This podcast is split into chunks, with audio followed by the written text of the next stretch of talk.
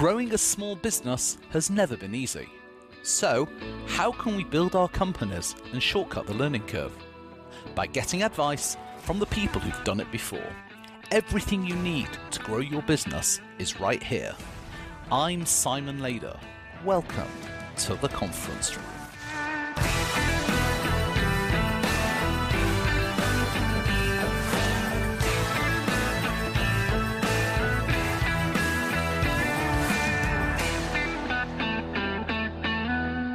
Good afternoon and welcome to The Conference Room. I'm joined today by Dr. Chenxi Wang. Chenxi is the general partner of Rain Capital, a venture capital firm specializing in early stage technology companies. She's the former VP of Research of Forrester, a former professor at Carnegie Mellon. She's the winner of the 2019 Women Investor Award and Women of Influence SC Award. She sits on the board of several software startups and early stage businesses, and is a board member of MDU Resources, a Fortune 500 company, and is a renowned advocate for equality and diversity in the high-tech field. And I'm delighted that she's joining us today in the conference room. So Chenxi, good afternoon and welcome to the conference room. Thank you, Simon. Thank you for having me. It's a pleasure. So every hero has an origin story, and you're the hero of our story. So tell me, how did you get from graduating university through to where you are today? How much time do you have? How much do you need? I'll give you the summary version. So I came to the US in the middle of college, having won a scholarship. So I was able to finish my college study in the US and went on to get a PhD in computer science with specialization in computer security. After that, I became a professor at Carnegie Mellon University teaching computer security as one of the founding faculty members of CyLab, Cybersecurity Labs there. And that was my first phase of my career. Then I came to the industry. I did market research. I did operator role. I did executive role. And now I'm on my third phase of my career, which is investment. I don't know. Maybe I have fourth phase of my career. Who knows? So it's never boring, let's say. Absolutely. So the key thing that I'd like to really dig into is that there are a lot of organizations that successfully raise venture capital funds, and there are a lot of companies that don't. Okay. And I'd be keen to understand from your perspective, as somebody who probably considers hundreds of companies on a, I'm guessing, weekly or monthly basis, right? What are the ones that are worthy of your time to consider further versus the ones that aren't? And then as you dig in, what sets aside a company that you're prepared to invest in? And not just your money, but also your time, your energy, your resources versus the ones that aren't. So I think every investor's got his or her own framework that they use to evaluate a potential investment. So you've got typically a series of gates, right? And you have to pass through all the gates to make to the final stage of investment decision. And for me, the first level gate is what problem space are you tackling for a new company? Right? And a lot of other investors may have a different first gate. As some investors, I know the team is the first gate, but I always look at the problem first. Is the problem space compelling? Does it solve a real problem? Does it solve a problem today versus 5 years from now? Not to say we won't invest in something that solves a problem 5 years from now, but the go-to-market motion is very different. Right. So I look at the problem first. If I believe in the problem, then I dig into how good the team is. Do they have the unique perspective and technical approach to tackle this problem? And then we dig into product visions and technology differentiation, and then market size, right? So finally is the market size. This could be solving a really interesting problem, but only, a handful of companies would need it. Then it won't be very compelling as a venture investment. So problem space, team, technology, and market size is at the high level how I look at an investment decision. Right. Okay. And as you continue to work with the companies that you invest in, typically, whether it's Rain Capital specifically or just more of a sort of broader comment about the venture capital world, what are the advantages of partnering with a venture capital firm, instead of, for example, if you can, borrowing money from a bank or looking at other forms of investment? What are the advantages of working with a VC firm? So anytime you decide to attract or attain external funding into your company, obviously that serves two purposes. One is giving you extra resources to deploy, right? And possibly you can grow faster. You can get to your next milestone quickly, more quickly than otherwise. But there's another aspect which is extremely important is, do you want this firm, this team to be your partner on this journey? And what that means is they may serve on the board and you will see them at the very minimum once a quarter, but you will probably see them more. Do you want them to look into your financials, look into your top line revenue growth and asking probing questions? And do you believe they have what it takes to be a good partner, meaning that not only asking you questions, but bring you solutions, more importantly, bring you resources that can help you tackle some of the challenges that you invariably are going to run into as you scale up your business. So it really is, you know, capital is one thing, but the partnership, how much they can do for you is another thing that's extremely important. And in your career as a VC, what have been your real highlights? Can you perhaps give me an example of where you've come into an organization that may have had a great idea, you know, crossed through those gates that you referred to a little earlier, okay? But you could really see, do you know what, as well as me writing a check, they could really use my help, and how that journey culminated to a successful conclusion. Yes. Now we are a seed investor, meaning that we come in really early in the company's journey. So we are actually in the process of building a company now where we get bi-weekly calls with the founding team. We look at what they've done in the 2 weeks prior and have we hit the milestones, what we need to do for the next 2 weeks. And we drill in fairly deep on the product strategy because they are building, they're in stealth, they're building the product. And we say, how many customers did you talk to this week? What are their feedbacks? What sorts of comments or feedback can we assimilate into the product? What kind of things we receive are sort of maybe visionary and for the next generation of product strategy. So that kind of very detailed discussion. And I find it really interesting for the reason that, you know, the entrepreneur team internally, they have a team and they discuss amongst each other and they have their opinions. But often it's interesting to have another set of eyes come in to either validate or ask questions about things they may have taken for granted, right? So, and sometimes that external viewpoint really helps you see some things that you don't necessarily see. And so I think that's valuable. And from your perspective, when you're working with a company, I would imagine relatively early on in that evolution, once you start working with them, maybe post that initial kind of injection of funding and you're actually working with them, I would imagine you can probably determine, yeah, these guys have really got their stuff together and they've got a good chance of success. These guys, not so much. What is it in your view separates the ones that are likely to be successful? Once they've crossed those gates and you're starting to work with them, the ones that are likely to be successful versus the ones where probably not.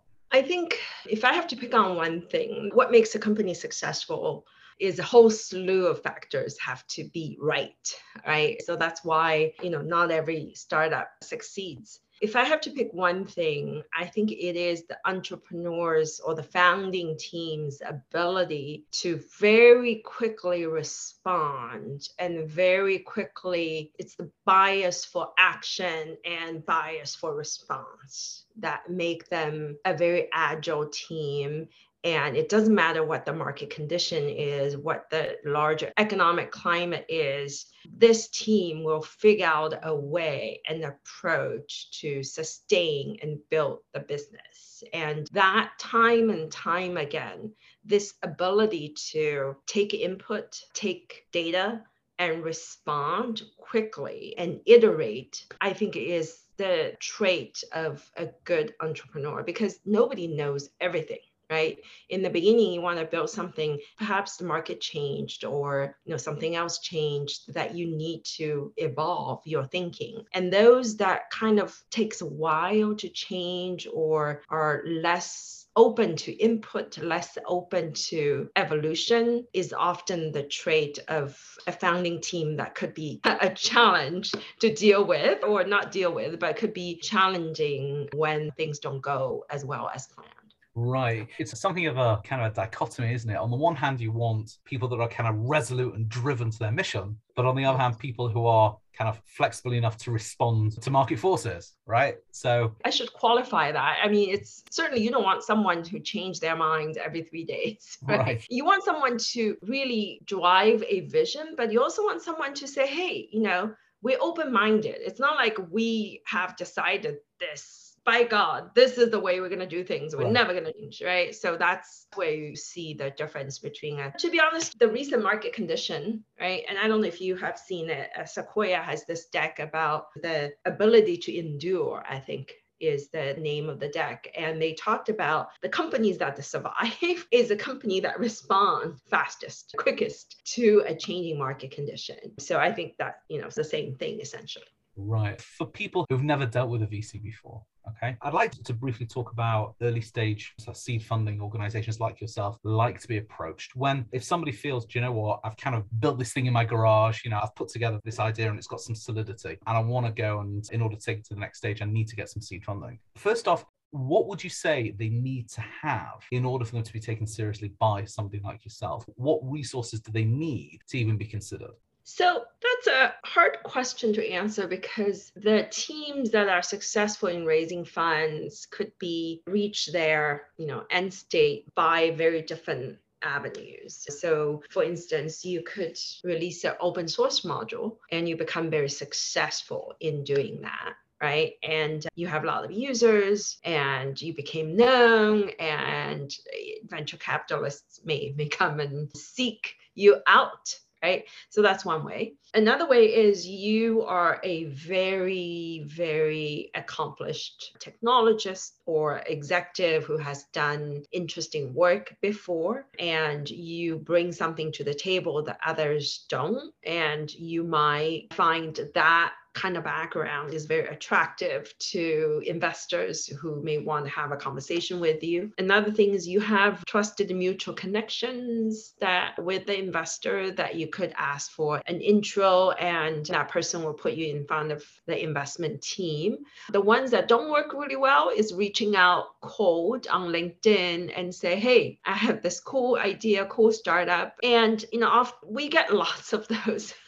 And sometimes it's hard to process through all of it. And sometimes I do look at the background of the person. And if the background looks attractive, I will take a meeting. But a lot of times it is folks that we know that we reached out to, or folks that are introduced through mutual connections that have the most successful first meeting. Right. Okay. So somebody doesn't know you and doesn't necessarily know anyone that knows you. Okay. And the only way they can really make contact is through a cold reach out. What would you say are the kind of things they need to do to make that reach out more credible?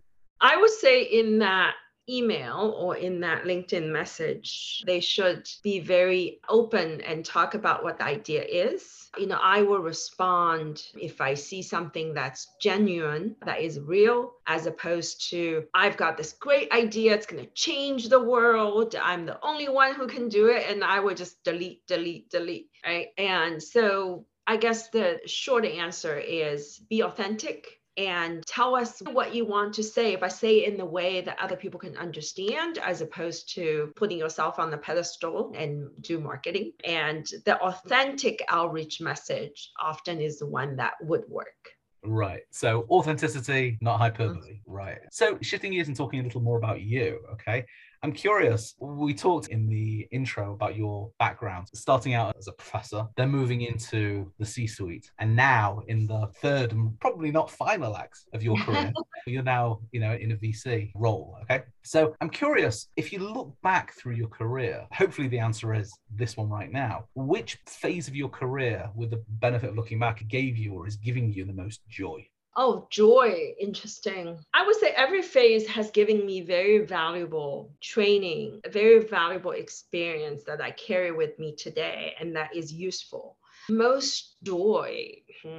I would say it's probably the startups. That when I worked at startup Twistlock, for instance, is an example where the founding team and the executives work very well together, at least in the beginning of the company, where, you know, everybody moved as the one unit, right? And for the benefit of the company. And it feels like every day you're making something happen, you're pushing the collective goal forward. So that's very joyful when that happens. Are you seeing that in the work you're doing now with other startups and with other entrepreneurs? Yes, but it's slightly different because as an investor, you kind of at an arm's length role, right? As you should be. Right? You should not be stepping in, do their work for them. Although sometimes you're like, oh, maybe I should do I'll just do it myself. Yes, and which would be the wrong approach. But right. Yes, I think every investor has, you know, at some point in their career thought about, oh, maybe I'll do it. Again, it's not the same as when you are part of the operating team, right? Right. Okay, good stuff.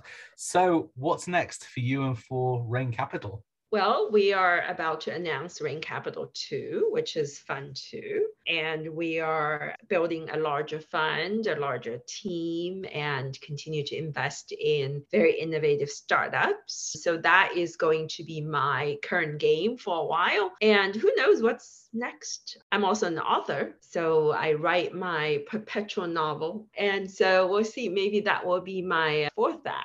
Absolutely. I'll be very keen to be an early reader of that. So that should be a lot of fun. Great stuff. So what are your 3 tips for somebody to be successful in raising funds? Do your research, do your homework. So first of all, pick a problem that is interesting, that is needed, not just buzzwords, right? So if you come to pitch and we can tell you haven't done your homework, you haven't looked at the competitive landscape, you have not really talked to as many potential customers as we would like you to, then you're likely not going to get a second meeting. So do your homework. Second is have a, you know, again, my answer is going to be predicated on the investment stage that we do because we're early on. So sometimes we talk to folks just have an idea versus a product. Is have a somewhat thought through answer to how do you carry the vision to a product, right?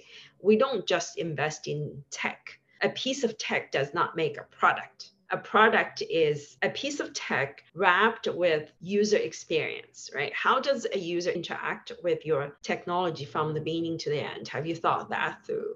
You don't have to have every piece that is solved, but we would like to see how you approach building a product from a technical idea. So that's, and if the answer, you know, when sometimes you ask, what's the product? What does the product look like? And every answer you get back are just technical things, then often what you will hear is you should get a business co-founder. You should get a co-founder who knows how to take a piece of technology to market, right? That sort of thing. So do your homework. Have a good answer from technology to product. And third is be authentic and be the leader that we think you can take the company, at least in the near future, which means that you are someone we believe you can hire. You can hire good talent, you can rally people around, and that is a very important trait for a founder as well. Okay, great stuff. And if people wanted to learn more about you or about Rain Capital or even potentially work with you, what's the best way they can go about doing that? You can send me an email at chenxi@raincapital.vc. And again, you know, be authentic, be succinct, and tell me why you want to do this startup and what's so interesting and why I should talk to you.